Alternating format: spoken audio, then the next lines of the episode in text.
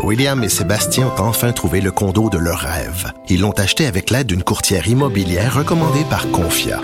Parmi les courtiers qui leur ont été proposés, William et Sébastien ont choisi de faire affaire avec Hélène.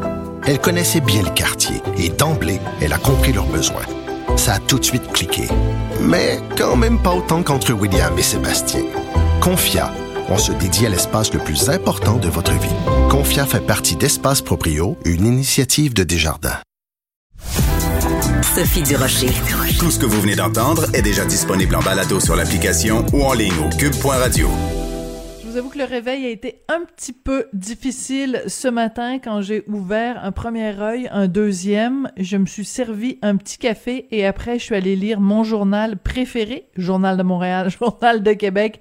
Et là, je vois la une, le français qui dégringole à une vitesse jamais vue l'usage du français qui est en chute libre au Québec. C'est ce que déplore euh, l'auteur et mathématicien Charles Castonguay dans un livre chat qui sort ces jours-ci. J'avais évidemment envie d'en parler avec euh, mon ami et collègue Joseph Facal. Joseph, euh, dur réveil ce matin. Oui, écoute, je n'ai pas encore lu le livre de M. Castonguay, qui est, qui est tout chaud, je crois, sorti des presses. Euh, mais j'en avais lu d'autres de lui, euh, notamment Avantage à l'anglais, paru, je crois, hmm. en 2008-2009, car euh, il faut savoir que M. Castonguay suit en fait cette question depuis des décennies toujours à partir des recensements de Statistique Canada. Donc, il est particulièrement bien placé pour voir l'évolution sur le long terme et franchement, euh, ses travaux font autorité. Alors évidemment, ce qu'il dit, ben rejoint euh, ce que dit également Frédéric Lacroix euh, dans son livre Au, titre provocateur, hein, Pourquoi la loi 101 est un échec. Enfin bon, bref. Les preuves maintenant, Sophie, s'accumulent au point d'être devenues irréfutables. Il y a péril en la demeure. Oui. Alors, péril en la demeure parce que, euh, bon, évidemment, les chiffres, euh, évidemment, en, bon mathématicien, Monsieur Castonguay, euh, c'est pas, il parle pas de l'émotion, il parle pas de, il, il en retourne aux chiffres, donc le nombre de personnes qui ont la langue comme ma, langue parlée à la maison, l'anglais, versus ceux qui l'ont, c'est le français. Mais si, au-delà des chiffres de Monsieur Castonguay, si on habite à Montréal, et là, je peut-être que les gens qui nous écoutent, qui habitent euh, à l'extérieur de Montréal, sont tannés de nous entendre dire ça. Mais quand on habite à Montréal, est-ce qu'on a vraiment besoin des chiffres de Monsieur Castonguay pour le voir que partout, dans les commerces, dans les médias, dans la langue parlée par nos artistes, l'anglais prend de plus, plus en plus de place? Moi, moi, je te dirais oui et non. C'est-à-dire que effectivement, on entend, comme tu viens de le dire, la forte, forte, forte euh, anglicisation de, la région métropolitaine. Mais il s'en trouvera toujours pour dire Ah, ça c'est un cas isolé, parce que moi j'étais dans telle autre boutique où j'ai été servi en français. L'avantage évidemment des chiffres, c'est qu'ils permettent de dégager des tendances lourdes. Cela dit, écoute, euh, c'est un phénomène qui, qui, qui, qui, s'entend autant qu'il se mesure. Mm-hmm. et, et, et, je dois te dire que on a tous, évidemment, une part de, responsabilité. Il y a une indifférence euh, individuelle, une indifférence collective, et, et avouons, et je m'inclus là-dedans, que euh, l'exemple devrait venir d'en haut. Or, depuis une bonne trentaine, quarantaine d'années, j'ai presque envie de dire, au fond, depuis l'adoption de la loi 101, tous les gouvernements libéraux, péquistes et caquistes ont vraiment laissé faire. Et encore une fois, aujourd'hui, Sophie, ça fait combien de mois au juste Mais ben oui, Jolin Barrette. Voilà. Voilà.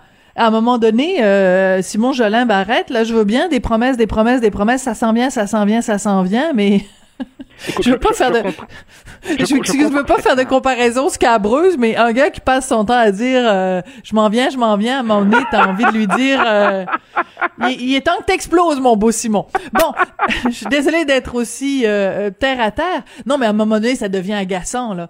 Euh, euh Accouche qu'on baptise. Mais ben, je, je, je, veux juste réfléchir avec toi, Joseph. C'est quoi le nerf de la guerre? Parce que il y en a qui disent, ben, on a trop, euh, on a trop peu misé sur la francisation des immigrants. Euh, on a trop peu euh, valorisé auprès de la jeune génération l'importance, la beauté, la fierté de bien parler français. On s'est assis sur nos lauriers et on a été trop complaisant face à l'envahissement de l'anglais. C'est lequel de ces problèmes-là qui est le plus criant selon toi?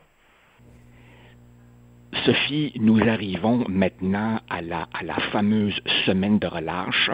Je m'apprête à donner les examens de mi-session à mes étudiants et dans les réponses à choix multiples, il y a toujours E toutes ces réponses. Alors, c'est exactement ça. E, toutes ces Je me demandais où tu t'en allais. En fait, rappelle-toi, la charte de la langue française, à l'origine, était euh, une offensive tous azimuts c'est ça qu'il faut faire de nouveau. C'est-à-dire qu'il faut, oui, une, une, campagne de promotion du français pour montrer évidemment que ce n'est pas que du folklore, mais il faut aussi non seulement la francisation des immigrants, mais le choix des pays de provenance, donc la sélection des immigrants. Par ailleurs, évidemment, il va falloir aussi, si on veut faire de vrais progrès, Sophie, accepter d'avoir des discussions sereines sur euh, des questions controversées, comme par exemple tout simplement les volumes d'immigration, les seuils d'immigration. Est-ce que une société de 8 millions d'habitants avec mm. un demi-gouvernement soumise à la concurrence identitaire d'un gouvernement fédéral et d'un régime canadien qui place les deux langues sur un pied d'égalité, est-ce que cette société peut se permettre d'accueillir et d'intégrer 50 000 immigrants par année. Quand on regarde... C'est la question tabou, ça, Pierre. C'est un des taux d'accueil les plus élevés du monde. Alors, il faut se poser cette question. Il faut aussi se poser la question de la langue des études. Regarde, dès que la loi 101 cesse de s'appliquer, c'est la ruée vers les institutions anglophones. Euh, et, et, alors, évidemment, ça soulève toute la question de l'imposition ou non de la loi 101 au cégep, ou alors évidemment aussi la question du financement public absolument disproportionné des établissements anglophones par rapport au poids historique de la communauté anglophone euh, au Québec. Il y a aussi, bien entendu, l'attrait absolument magnétique de, l'empire anglo-culturel américain. Hmm. Donc, il faut agir sur tous les fronts et on sent que enfin, peut-être que je me trompe, mais on sent que euh, M. Jolin Barrette, en tout cas c'est mon hypothèse, il est en quelque sorte freiné par ce qu'on pourrait appeler l'aile économique, l'aile affairiste, l'aile mm. chambre de commerce du gouvernement, qui craint donc que ce soit mauvais pour les affaires. Les affaires, faire des affaires. Écoute, Joseph, euh, j'aime bien, j'aime bien quand ton côté euh, euh, tadaboum poète poète euh, quand ton côté humoristique ressort, j'adore ça puis je je, moi je aussi, me fais Moi aussi j'ai le droit de péter ma coche de temps en temps. Ben là, ben d'ailleurs tu la pètes, tu la pètes sur un moyen temps comme on dit dans la dans le journal de ce matin euh, avec les Snowbirds. Écoute, c'est tellement drôle, vraiment on est des frères et sœurs de pensée toi et moi parce que quand j'ai vu récemment dans le journal euh, un, un reportage où on donnait la parole à des Snowbirds, euh, des gens qui donc des Québécois euh, dans le sud qui se plaignaient que la mesure de quarantaine ça allait donc coûter cher puis que on avait changé les règles du jeu en chemin puis c'est vraiment trop injuste. Et toute une gang de caliméros toi euh, à se griller la bedaine dans le sud pendant qu'on se gèle ici et avoir aucune considération pour euh, le, problème réel de, de, de, de santé dû à la pandémie. Donc, je me faisais toutes ces réflexions-là. Et là, ce matin, tu écris ta chronique et tu, on a l'impression que tu as, pris des notes pendant que je pensais puis que tu as répété mot à mot ce que je me disais à mot moi-même. Écoute, Sophie, j'en ai présentement des amis euh, dans le Sud et je suis heureux pour eux. Ce n'est pas euh, une attaque tous azimuts contre les gens qui ont parfaitement le droit de vivre ce bonheur. J'espère d'ailleurs un jour partiellement les rejoindre. Je dis juste, hey, amigos, gardez-vous une petite gêne. On est dans un contexte où la vaccination cafouille. Nous sommes tous éprouvés. Les variants se multiplient. Le gouvernement, pour donner un peu de répit psychologique à la population, fait un déconfinement à haut risque pendant la semaine de relâche scolaire. Tout le monde est sur le gros nerf. C'est possible de leur demander de cesser de chialer sur Ah ben 2000, ah ben si j'avais su avant, ou bien évidemment le comble du comble, l'athlète d'élite dont l'entraînement en altitude est perturbé. Hey mon coco là, vraiment là. Enfin, j'avais besoin, il fallait que ça sorte.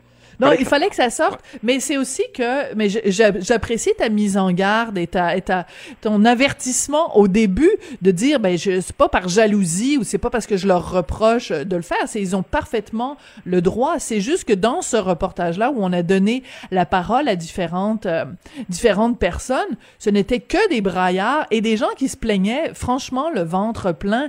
Euh, et surtout, l'argument qui, selon moi, ne tient pas la route, c'est quand les gens disent, euh, ben là, c'est pas correct parce qu'on a changé les règles du jeu euh, euh, en, plein milieu de la partie. Oui, mais c'est parce que la partie, c'est pas...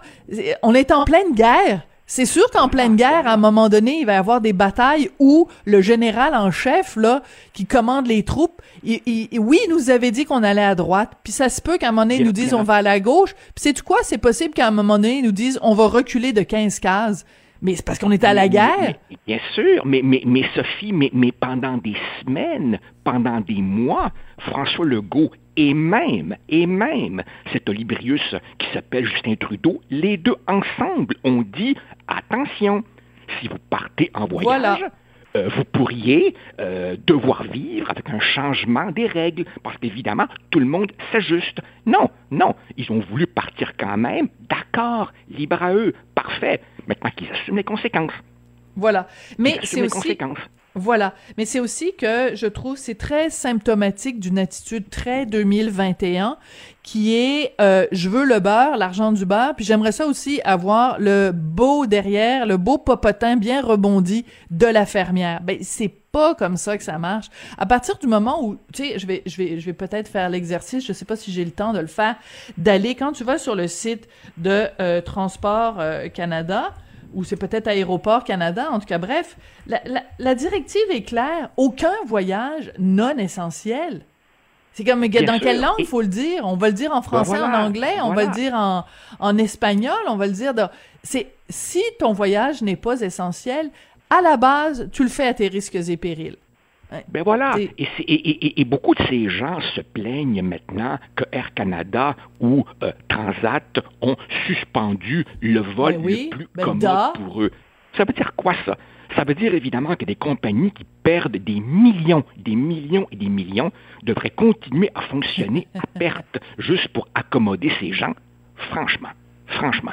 Euh, tu sais, Sophie, nous sommes, nous sommes probablement une des sociétés au monde où il y a le rapport le plus inversement proportionnel entre notre usage du mot solidarité et la hmm. réalité des choses. Il y a très un peuple qui prononce plus souvent que nous le mot solidarité. Dans les faits, par contre, c'est moi, moi, moi. Alors bon, très, très bien dit. Que chacun, que chacun savoure son petit bonheur. Et avec un peu de discrétion, s'il vous plaît. Ouais, très très très bien dit. Écoute, ça, va être euh, une très très belle conclusion pour cette euh, pour cette chronique. Euh, merci beaucoup Joseph, puis j'encourage tout le monde à aller voir ton texte sur les snowbirds. Merci beaucoup, puis on se retrouve mardi prochain. Merci Joseph.